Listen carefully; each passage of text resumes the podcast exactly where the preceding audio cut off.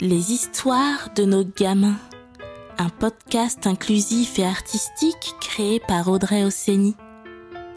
Vous allez écouter la deuxième histoire de Nino, personnage mis en tableau par Priscilla Ossény. Princesse Nino. Le petit Nino était certes petit, enfin d'après les grands, mais son nom, lui, était bien long. Nino de la Vega Solola. Nino, c'était son prénom, celui que ses parents avaient choisi lorsque Nino grandissait encore dans le ventre de sa maman, Abiola. Et De la Vega Solola, c'était ses deux noms de famille. Et oui, vous avez bien entendu. Il en avait deux, pas moyen d'en oublier un. Lorsque chez le dentiste, le docteur l'avait appelé Nino de la Vega, son père et sa mère l'avaient repris en cœur immédiatement. Ah non, vous, oubliez Solola, c'est De la Vega Solola, docteur. Nino avait vite compris que c'était très important. De la Vega, c'était pour papa, toute la famille de papa et tous les ancêtres portugais de papa. Solola, c'était pour maman, toute sa famille, tous ses ancêtres du Nigeria. Et tout ça additionné faisait que Nino, bien qu'il était le seul enfant de ses parents, faisait partie d'une immense famille. Ce qu'il faut savoir aussi à propos de Nino, c'est qu'il adore les princesses. Un dimanche après-midi, il jouait sur la place du village avec les copains à se déguiser en princesse. Et alors que tous faisaient flotter leurs cheveux au vent, alors que leurs robes tournoyaient, quelque chose qu'il n'avait jamais remarqué frappa subitement Nino, qui s'immobilisa tout net. Ses cheveux à lui ne bougeaient pas. Mais pas du tout, pas d'un iota. Comment pouvait-il jouer à être réponse aux longs cheveux si ses cheveux à lui restaient immobiles? Nino prétexta alors qu'il devait rentrer chez lui, ses copains ne comprirent pas pourquoi il rentrait si tôt, lui qui d'habitude ne voulait jamais s'arrêter de jouer. Non, mais il va pleuvoir, improvisa Nino.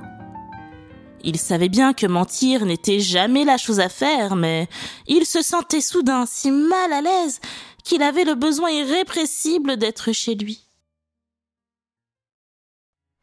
Oh, te voilà déjà, mon Nino de partout. C'est ainsi que l'appelait sa mère. Sans dire un mot, Nino vint se blottir au creux des bras de sa mère.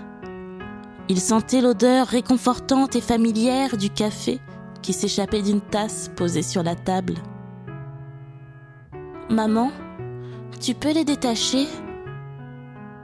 La maman de Nino savait de quoi il parlait. Elle leva ses mains pour retirer le chouchou qui retenait ses cheveux en chignon. C'était un fabuleux spectacle auquel assistait alors Nino, toujours aussi émerveillé par cette vision. L'épaisse et longue chevelure noire de sa mère retombait sur son visage comme un merveilleux rideau impénétrable. Là, dans l'obscurité des bras et de la chevelure crépue, Nino se sentait à nouveau lui-même.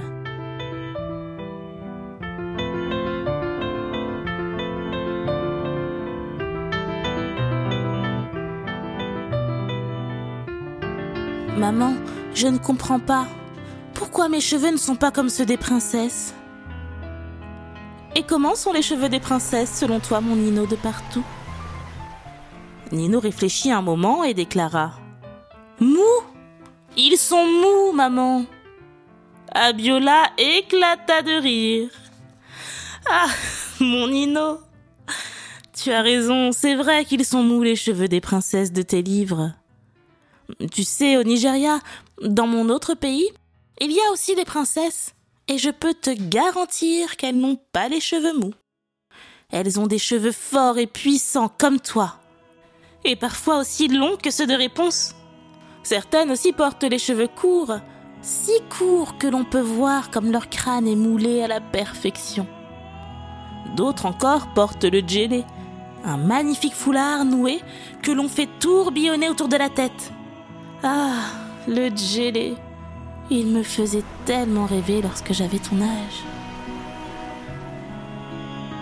Aussi, leurs robes de pagne sont absolument fabuleuses et on ne peut compter le nombre de leurs bijoux tellement elles en sont couvertes. Là-bas, les hommes aussi portent de longues robes par-dessus leurs pantalons. Nino n'en croyait pas ses oreilles. Des hommes qui ont le droit de porter des robes Lui qui pensait que c'était seulement les enfants qui avaient le droit Toi, Nino, tu as une chance folle, tu viens de partout. Du Nigeria, du Portugal, de Syrie, là où tu es né, et de France, là où tu vis. Et tu sais, même ici, des hommes portent des robes. Les prêtres, les avocats.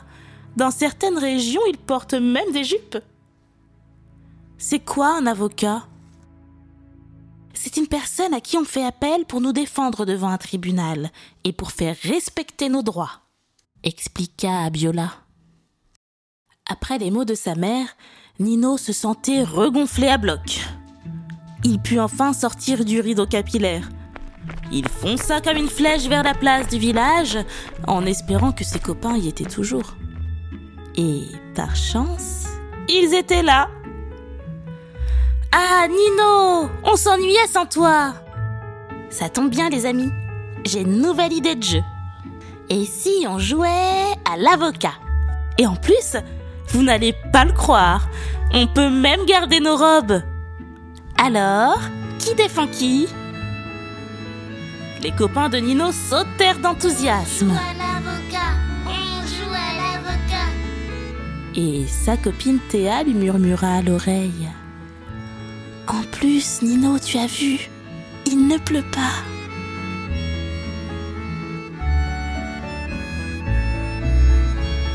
C'était Princesse Nino, la deuxième histoire de Nino, écrite par Audrey Osseni, mise en tableau par Priscilla Osseni. Retrouvez toutes les histoires de Nino et de May sur www.nogamins.fr et commandez les tableaux des deux personnages pour une écoute illustrée et aussi pour décorer les chambres de vos gamins. À bientôt.